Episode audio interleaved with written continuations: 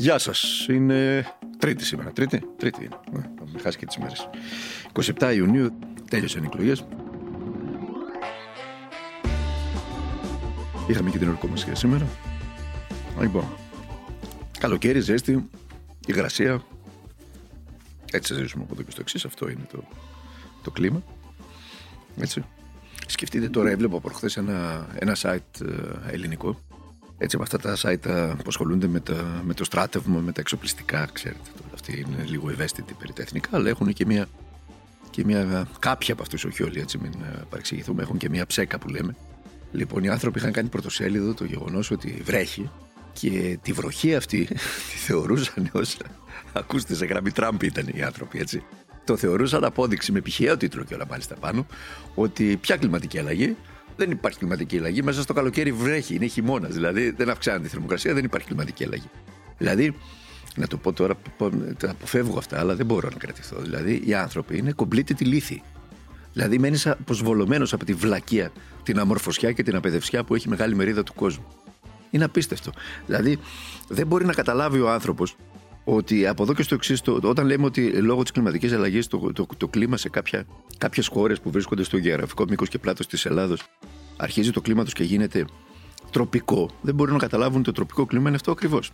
Δηλαδή τα καλοκαίρια είναι μεγάλα, διακρίνονται από πολλή υγρασία και πολύ ζέστη, η οποία είναι αυτονόητο ότι κάποια στιγμή, ανατακτά χρονικά διαστήματα, όλο αυτό ξεσπάσει καταιγίδες, εμπόρες. Αυτό είναι το τροπικό κλίμα.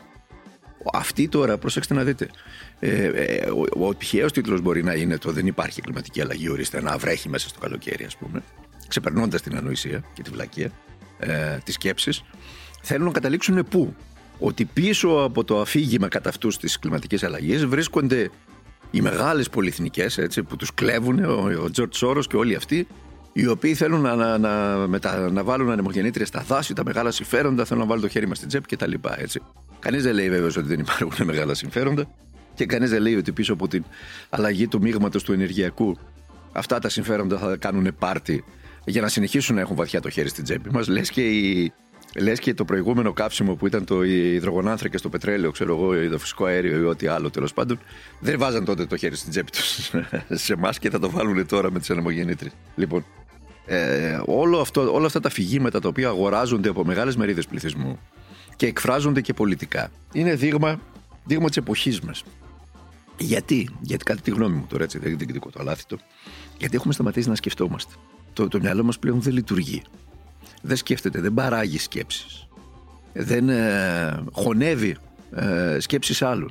Το, η οθόνη του κινητού είναι ένα πολύ χαρακτηριστικό παράδειγμα. Όταν δεν υπήρχαν τα κινητά ή όταν δεν ήταν τόσο διαδομένα τα κινητά, δεν υπήρχαν τα smart, τα smart τηλέφωνα αυτά, ας πούμε, τα οποία μπορούσες μέσω του διαδικτύου να σερφάρεις παντού. Είχες τη δυνατότητα όταν καθόσουν, ας πούμε, για παράδειγμα, και περίμενες. Περίμενες, ξέρω εγώ, ένα, το αεροπλάνο να έρθει και περίμενες μία ώρα, ξέρω εγώ, στην αίθουσα αναμονής. Περίμενες το λεωφορείο να έρθει, περίμενες το. Ό,τι περιμέναμε τέλος πάντων, περίμενες την ουρά. Είχες τη δυνατότητα να σκεφτείς. Να σκεφτείς κάποια πράγματα. Να σκεφτείς τον εαυτό σου, να σκεφτείς τις δουλειές σου, να σκεφτείς τους ερωτές σου, να σκεφτείς τις ανάγκες σου. Δηλαδή, είχες τη δυνατότητα να τσεκάρεις κάποια πράγματα, να ξανασύρεις τη μνήμη σου, να τα φέρεις μπροστά, να σκεφτείς για αυτά και να παράγεις αποτέλεσμα, να παράγεις σκέψη, να παράγεις πράξη. Τώρα δεν υπάρχει αυτό. Με το που θα καθίσουμε και θα βρούμε 5 δευτερόλεπτα, αμέσως θα βγάλουμε το κινητό μας και θα καταναλώσουμε σκέψεις άλλων. Θα καταναλώσουμε σκέψεις άλλων στα social media, θα καταναλώσουμε βίντεο από τα social media, θα καταναλώσουμε έτοιμη τροφή. Και έτσι θα πέφτουμε θύμα της έτοιμης τροφής. Αυτή είναι η επικοινωνία στις μέρες μας. Λοιπόν, πάμε. Πάμε, τέλος πάντων δεν ξέρω, τι, δεν ξέρω και τι είπα και τι δεν είπα. Λοιπόν, σήμερα ήταν η μέρα ορκομοσίας της νέας κυβέρνησης, της πολυπληθέστερης ever κυβέρνησης των τελευταίων ετών. Είμαι ο Δημήτρης Κατζηνικόλας και ακούτε το καθημερινό podcast. Και μια που αρχίσαμε με, αυτό το, με την κρίνια λίγο, έτσι, 50% έφτασε η εποχή σε αυτές τις εκλογές. Κοντά στο 50%. 50%. Γιατί μιλάμε όλοι για όσους ψήφισαν ναζιστές ή χριστιανοταλιμπάν ψέκες, αλλά όχι για εκείνους που δεν uh, ξέρουν, δεν απαντούν. Που πάνε χαλαρά weekend, που έχουν τα χαρτιά στο χωριό, αλλά πού να πας τώρα, μωρέ, έξοδα, βενζίνες, ταλαιπώρια. Α μας κυβερνήσει όποιος να είναι. Α έρθει ο κάθε φινερίσκο να κάνει κουμάντο στις ζωές μας και στις ζωές των παιδιών μας. Εμείς τη ζωάρα μας. 50%. Να σας πω κάτι ενδεικτικό. Ε, μας το θύμισε στο Twitter ο καλός συνάδελφος ο Γιάννης Σαραντάκος, αλλά έχει τη σημασία του γι' αυτό ακριβώς που λέμε. Στις εκλογές του 2009, θυμάστε πρώτες χρεοκοπίες της χώρας, το 2009 ψήφισαν, κρατήστε το νούμερο, 7 εκατομμύρια 44.606 εκλογής. Χθες ξέρετε πόσοι ψήφισαν, 14 χρόνια μετά. Ψήφισαν 5.270.000 εκλογής. Η Νέα Δημοκρατία θριάμβευσε χθες με 2.113.000 ψήφους προχθές την, ε, ναι, την Κυριακή. Δηλαδή με 180.000 λιγότερες ψήφους από τη Νέα Δημοκρατία του Καραμαλή το 9 που συνετρίβει με 33,5. Η αποχή δηλαδή ήταν το κρίσιμο εκείνο νούμερο που έφερε τον θρίαμβο του Κυριάκου Μητσοτάκη ενώ στο ίδιο εκλογικό σώμα με 1.800.000 εκλογές παραπάνω το 2009 έφερε την πανολεθρία της κυβέρνησης Καραμαλή. Για να καταλάβετε πόση σημασία έχει η συμμετοχή στις εκλογές. Πάμε στα τη ορκομοσία σήμερα. Είναι η μεγαλύτερη κυβέρνηση της μεταπολίτευσης. Η μεγαλύτερη. 64 άτομα, 4 αναπληρωτές, 3 υπουργοί, 19 εξοκοινοβουλευτικοί. Αυτό δεν είναι κατά ανάγκη κακό, αλλά υπάρχει πολύ γκρίνια γι' αυτό εντός των κοντοματικών τυχών της Νέας Δημοκρατίας. Φυσιολογικό θα μου πείτε. Για ακούστε αυτό το ηχητικό. Αυτό που είναι νομίζω πολύ ενοχλητικό λειτουργικά και αισθητικά είναι αυτή η εικόνα των τεράστιων ε, υπουργικών σχημάτων, όπου ο καθένας παίρνει μια καρέκλα μόνο και μόνο για να κρατηθούν κάποιες ε, κομματικές ισορροπίες. Πολλοί έχουν πει κύριε Σρόιτερ, ότι, ότι δεν θα το κάνουν αυτό και το κάνουν. Εγώ ζητώ από τους Έλληνες πολίτες σε αυτό να με εμπιστευθούν. Πείτε μας λοιπόν για το δικό σας λοιπόν, σχηματισμό. Λοιπόν, όχι θα έχουμε μικρότερο υπουργικό σχήμα. Δεν θα υπάρχουν αναπληρωτές υπουργοί. Mm-hmm. Δεν έχουν κανένα λόγο ύπαρξης. Σε κανένα Υπουργείο. Σε κανένα Υπουργείο. Δεν έχουν ε, λόγο ύπαρξης οι Υπουργοί Αναπληρωτές. Ξέρετε, πολύ παράξενο το σχήμα του Υπουργού Αναπληρωτή, διότι ο Υπουργός Αναπληρωτής αναφέρεται απευθείας στον Πρωθυπουργό. Άρα δεν αναφέρεται στο πολιτικό του προϊστάμενο. Υπάρχουν υπουργοί και θα υπάρχουν υπουργεία με κανέναν υφυπουργό, με έναν υφυπουργό ή με δύο υφυπουργούς. Ένα λειτουργικό και σφιχτό σχήμα με συγχωνεύσεις υπουργείων. Αυτά. Πριν από δύο χρόνια τα έλεγε ο Θεόφοβος πρωθυπουργός μας αυτά. Πριν από δύο χρόνια στο Στρόιτερ έλεγε αυτό που ακούσατε. Ότι δεν του αρέσει, ένα από τα πράγματα που δεν μου αρέσουν και δεν θα το κάνω είναι τα πολυπληθή υπουργικά σχήματα. Και θα επιλέξω ένα μικρό υπουργικό. Πριν από δύο χρόνια τα έλεγε ο Θεόφοβος. Μούγκα τα κανάλια. Μαύρος στι λίστε πέτσα. Κανείς δεν θυμάται τη δήλωση του, του κύριου Μητσοτάκη αυτή που ακούσατε πριν λίγο. Ούτε ο Στρόιτερ δεν τη θυμάται. Ομαδικό Αλσχάιμερ. Για την ακρίβεια, νέα μορφή της ασθένειας, αυτής που είναι μάστιγα του αιώνα μας, Αλσχάιμερ Κυριάκος λέγεται. Φεύγει ήδη, σημαίνουν τα σάλια. Θυμάστε τον νέο Υπουργό Δικαιοσύνης; Ε, μπορεί να μην ξέρετε κιόλας ποιος είναι ο νέος Υπουργός Δικαιοσύνης. Έτσι σήμερα ορκίστηκε. Και ο Φλωρίδης. Αν δεν το θυμάστε, να σας θυμίσω εγώ ότι το Δεκέμβριο του 2021 έδινε το παρόν στι πριν από δύο χρόνια δηλαδή, λιγότερο από δύο χρόνια, έδινε το παρόν στις κομματικέ εκλογές του Πασό Κοινά. Και έπαιρνε και θέση ο Θεόφοβο υπέρ του Νίκο Ανδρουλάκου, λέγοντας ότι η τυχόν εκλογή του Γιώργου Παπανδρέου θα είναι άνευ προηγουμένο πιστοδρόμηση για το Κοινάλ. Και σήμερα έγινε υπουργός του κ. Μητσοτάκη. Να πω ότι ο αδελφός του νέου Υπουργού Δικαιοσύνης, ο κ. Βασίλης Φλωρίδης, τον περασμένο Μάιο, τώρα δηλαδή, πριν από 1,5 μήνα, προήχθη σε αντισαγγελέας του Αρίου Πάγου, ο αδελφός του. Τώρα ο ο άλλος Φλωρίδης, ο αδερφός του, έγινε υπουργός δικαιοσύνης. Αντισαγγελέα του Αριοπάγου ο αδερφός, υπουργός δικαιοσύνης ο άλλος αδερφός. Ακούστε τον κύριο Φλωρίδη λίγο, σας παρακαλώ. Φλερτ με τη Νέα Δημοκρατία δεν υπήρξε. Όχι βέβαια, ποτέ. Ναι. Μάλιστα. Ποτέ, Μάλιστα. καμία. Ε, Ποτέ. Ποτέ.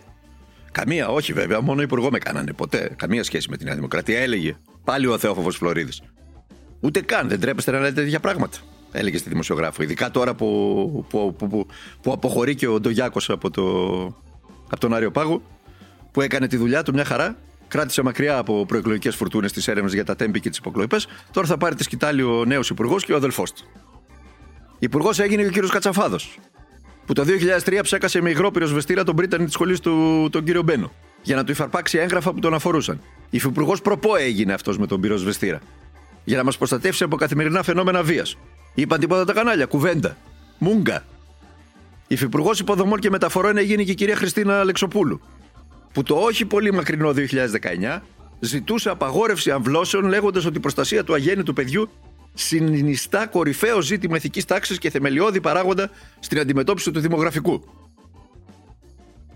Εκεί στα Μουμουέ μπορούν ελεύθερα να πέσουν από τα σύννεφα για τις παρτιατικές ναζιστικές περικεφαλές, σαν εκείνες που φωτογραφίζονταν με χαρά ο Άδωνης και για τους χριστιανοταλιμπάν.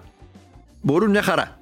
Όταν ο υπουργός τους παίρνει θέση υπέρ των αμβλώσεων, υπέρ της απαγόρευσης των αμβλώσεων σε μια δυτική χώρα όπως είναι η Ελλάδα, όπως θέλει να λέγεται η Ελλάδα, μια χαρά μπορούν τα μέσα μαζικής ενημέρωσης να πέσουν από τα σύννεφα για την άνοδο των Σπαρθιατών, της περικεφαλαίας και ό,τι άλλο θέλετε. Έτσι κι αλλιώς ήταν τα ίδια μου μου που επί ΣΥΡΙΖΑ είχαν κάνει πρώτη μούρη στο καβούρι τη περικεφαλαία.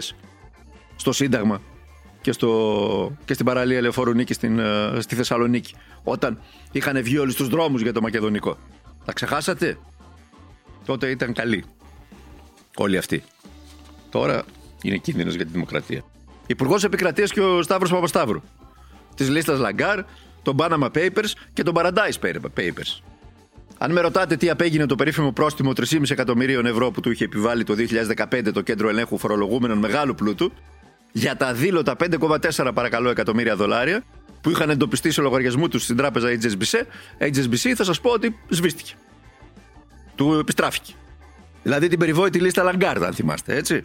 Του επιστράφησαν τα χρήματα γιατί όπως είχε πει και ο Άδωνης, δεν ήταν δικά του, μπροστινός ήταν. Αυτοφοράκιας ήταν λεφτάδων που ως δικηγόρος πάρκαρε, έκρυβε δηλαδή το χρήμα, μαύρο φορολόγητο κύριος ιδιωτή ήταν, σε εξωχώριες εταιρείες, να μην του δώσουμε ένα Υπουργείο του ανθρώπου για επιβράβευση. Αλίμονα τώρα. Υφυπουργός και ο Κωνσταντίνος Κυρανάκης, το θυμάστε αυτό να. Της ομάδας Αλήθειας και των υπογείων. Σωστό. Αν δεν έμπαινε αυτός ο υφυπουργός ψηφιακής διακυβέρνησης, ποιος θα έμπαινε; Τόση δουλίτσα έκανε ο άνθρωπος. Λοιπόν, στη χώρα ένα ολόκληρο σύστημα μηντιακό, κρατικό, οικονομικό και οι παραφιάδες αυτού επιδίδονται στην πολλά υποσχόμενη καριέρα αντισύριζα. Τόσοι και τόσοι προηγήθηκαν με εξαιρετική είναι αλήθεια επιτυχία, που οδηγεί ακόμα και στα υπουργικά έδρα να βλέπει τον κύριο Φλωρίδη. Είναι γνήσιο τέκνο αυτής της ε, σχολής. Την επιλέγουν και κόμματα ολόκληρα με ιστορία. Π.χ. βλέπετε τον Κουτσούμπα και το Κομμουνιστικό Κόμμα Ελλάδος.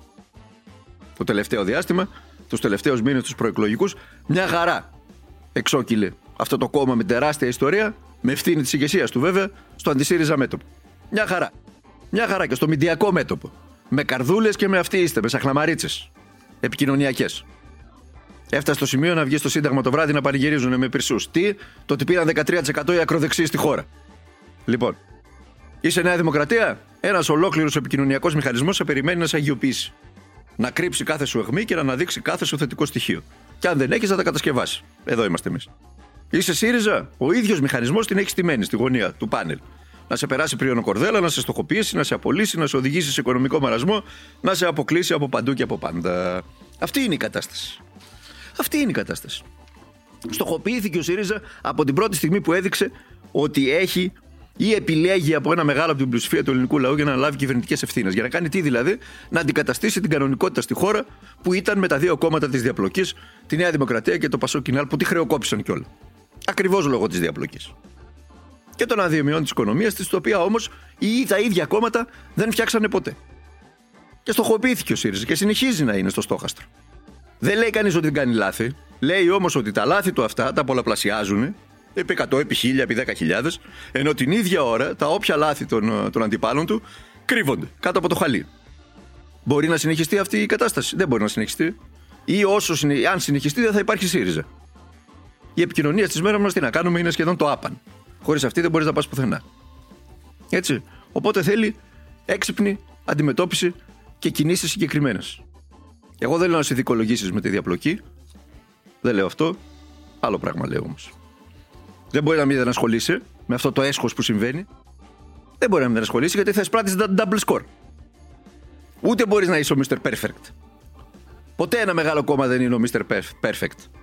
Προφανώς θα έχει και τις κακές του στιγμές, προφανώς θα έχει και τις κακές του δηλώσεις, προφανώς θα έχει και κακά στελέχη. Έτσι είναι η ζωή. That's life. Τι να κάνουμε τώρα δηλαδή; Αλλά είναι άλλο πράγμα να περιμένεις στη γωνία 100 προβολεί να φωτίσουν την κακή του στιγμή, και είναι άλλο πράγμα να περιμένεις στη γωνία 100 σκηνοθέτες να υποφωτίσουν ή να κρύψουν τη δική σου κακή στιγμή. Και επειδή η επικοινωνία σημαίνει τεράστιες, τερατώδεις κοινοτοπίες οι οποίες σερβίρονται ως μοναδικές αλήθειες στον κόσμο, ο κόσμος τρέφεται από αυτές τις αλήθειες. Πλέον. Τις ακούσω επιχειρήματα στο δημόσιο διάλογο. Εδώ φτάσανε στο σημείο να μας λένε ότι ο ΣΥΡΙΖΑ ευθύνεται για το ότι μπήκανε αυτά τα ακροδεξιά απολυφάδια στη Βουλή. Και την ίδια ώρα οι φωτογραφίε του Άδωνη Γεωργιάδη με τις περικεφαλές και με τους Σπαρτιάρτε από την ελληνική αγωγή πήγαιναν και έρχονταν. Την ίδια ώρα ο Κυριάκος Μητσοτάκης έκανε νούμερο 1 των ελληνικών εκλογών, τα pushbacks. Εμέσως πλησαφώ δεν το λένε, δεν κάνουμε εμείς, αλλά να προστατεύουμε τη χώρα. Και το, και το φράκτη. Πριν από λίγα χρόνια έβγαλε αυτούς τους τύπους με τις περικεφαλαίες στις πλατείες. Και ο Σαμαράς καθόταν στη γωνία του Μεγάλη Βρετανία.